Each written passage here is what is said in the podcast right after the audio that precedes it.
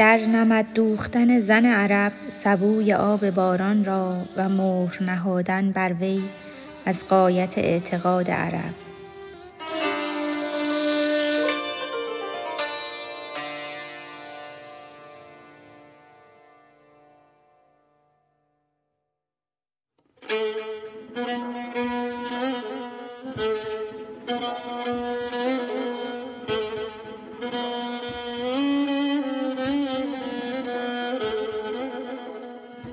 مرد گفت سبو را سر ببند. هین که این هدیه ست ما را سودمند. در نمد دردوز تو این کوزه را تا گشاید شه به هدیه روزه را. کاین چنین اندر همه آفاق نیست جز رحیق و مایه اذواق نیست. زانک ایشان ز آب های تلخ و شور دایما پرعلتند و نیم کور. مرغ کآب شور باشد مسکنش او چه داند جای آب روشنش. ای که اندر چشمه شور ست جات تو چه دانی شط و جیحون و فرات؟ ای تو نارسته از این فانی رباط تو چه دانی محو و سکر و انبساط؟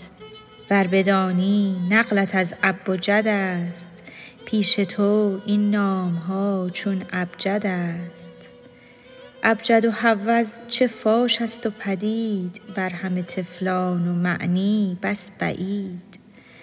پس سبو برداشت آن مرد عرب در سفر شد می کشیدش روز و شب. بر سبو لرزان بد از آفات دهر.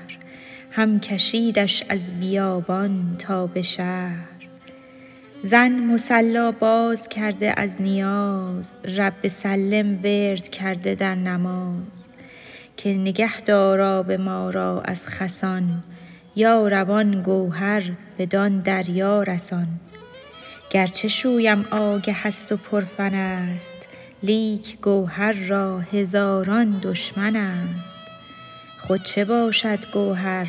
آب کوثر ست قطره ای زین ست کاصل گوهر ست از دعاهای زن و زاری او وز غم مرد و گران باری او سالم از دزدان و از آسیب سنگ برد تا دارالخلافه بی درنگ دید درگاهی پر از انعام ها اهل حاجت گستریده دام ها دم به دم هر سوی صاحب حاجتی یافته زان در عطا و خلعتی.